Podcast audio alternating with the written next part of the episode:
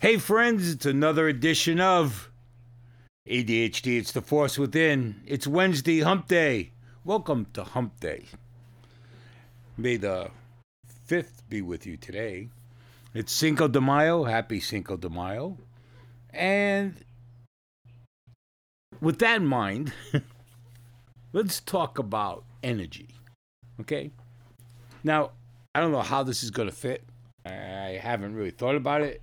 I saw something earlier today in a message about energy and how people respond to energy. And I was trying to think of how I respond to it with ADHD.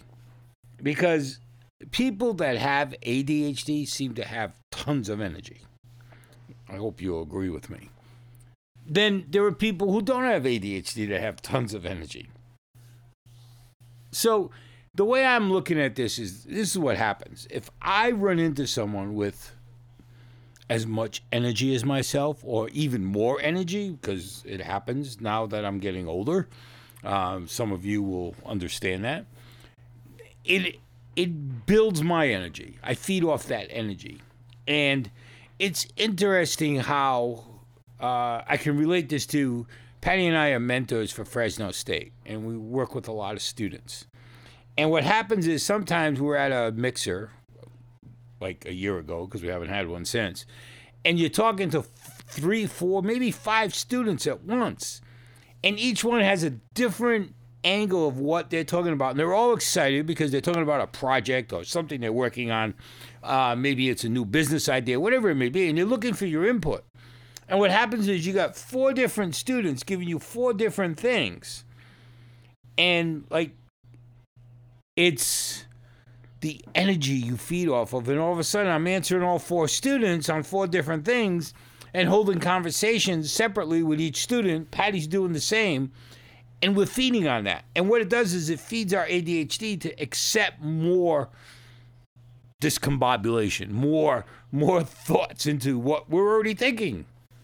So energy becomes a main source for everyone. It's not just for people with ADHD. It doesn't just feed us, it feeds everyone. And what it does is it gives you the inspiration to deal with more than what you're normally set for. I mean, come on, having one conversation is is hard enough sometimes. Having two doubles, three triples it, four quadruples it. I can go on and on and on. Maybe it's seven or eight. The point is, is that energy like gets the dust off of your system. It clears your brain so that you can deal with everything and anything that's being thrown in front of you. And I don't think you can argue this point because I'm sure you feed on energy during your day. And energy helps you finish a project or start a project or start a conversation that you really didn't want to get involved in or interrupt the conversation or tell your boss off. Hopefully you don't get fired. The thing is is that I found this post, this little thing about energy very interesting because I started thinking about how energy affects me. And it affects my thinking, and it affects my actions, it affects how I deal with people, how I deal with how I have to answer emails.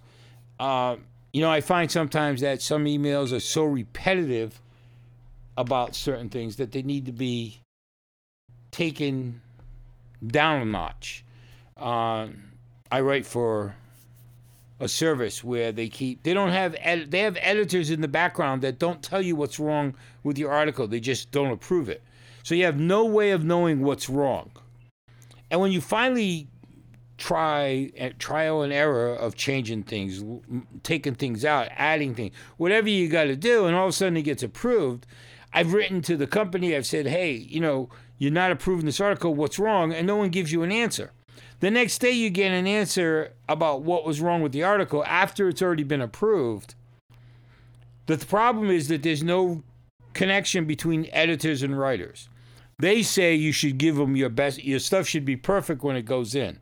Well, that doesn't always happen because editors have their own style.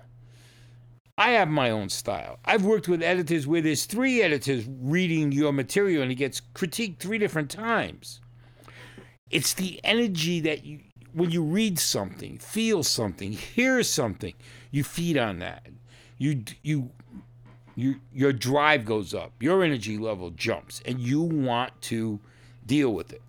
You want to talk about it. You want to get upset about it. You want to yell and scream outside at the top of your lungs, whatever it may be. However, you release that energy, it's important to you at that very moment to get that energy out.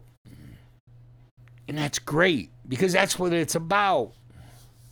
And I don't care if you have ADHD or not, it doesn't matter. Everyone feeds on energy. Everyone feeds off of energy. Everyone's day is built on energy. And that could be physical, emotional, mental, whatever other Al you can figure, emotional, physical, mental, what else is there? It it it's all part of our daily life.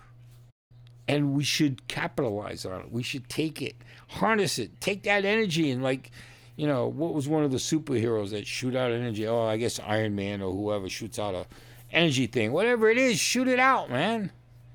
Get that energy out. Profess your energy. I was going to say faith, but that's not what I meant. Profess your energy. Push that energy out there. Get people to feel what you're feeling. Let them know. Let them get the same reaction that you're getting. Okay? Give it to them. Make them feel it.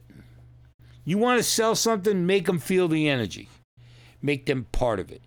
You want to convince someone to do something, make them feel part of it. Get them involved in the energy. Energy will sell, energy will transport everything to reality because it makes it real, it makes it easier, it makes it so much better to understand. You guys have a great Wednesday. We'll see you tomorrow. Okay, this is ADHD. It's the force within. Mark. You guys take care.